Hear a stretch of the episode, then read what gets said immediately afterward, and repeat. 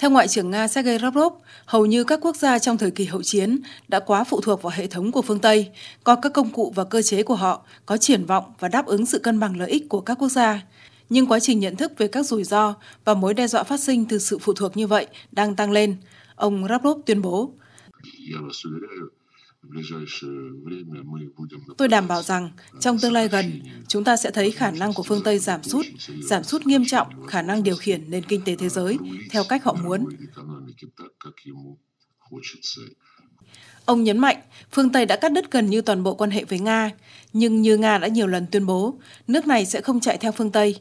Moscow có nhiều người để hợp tác trong lĩnh vực kinh tế, xã hội, văn hóa và thể thao. Nga sẽ tập trung vào các đối tác chưa bao giờ làm nước này thất vọng, Ngoại trưởng Lavrov chỉ rõ, đôi khi đạt được thỏa hiệp rất khó khăn, nhưng khi đã đạt được, họ không lừa dối Nga, còn phương Tây thì ngược lại.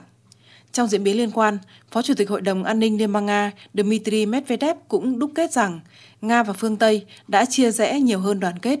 Theo ông, năm 2022 đã chỉ ra rằng bây giờ ở phương Tây không có ai để đàm phán, không có vấn đề gì và không cần thiết.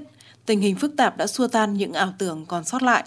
Ông Medvedev nhấn mạnh rằng hành động của các nhà lãnh đạo phương Tây gây ra hoài nghi. Ngoài ra, còn có sự khủng hoảng niềm tin vào các thể chế chính trị khi các quốc gia này áp đặt các biện pháp trừng phạt và tịch thu tài sản không qua xét xử và điều tra, vi phạm luật pháp quốc tế.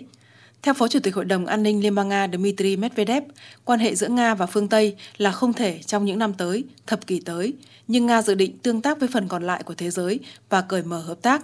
Ông Medvedev cũng cho rằng sự cạnh tranh giữa phương Tây và phần còn lại của thế giới sẽ gia tăng.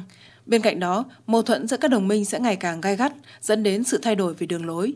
Theo ông, một kỷ nguyên mới đang đến, mang lại những thay đổi cơ bản trong mọi thứ, chủ yếu là trong cán cân quyền lực trên thế giới.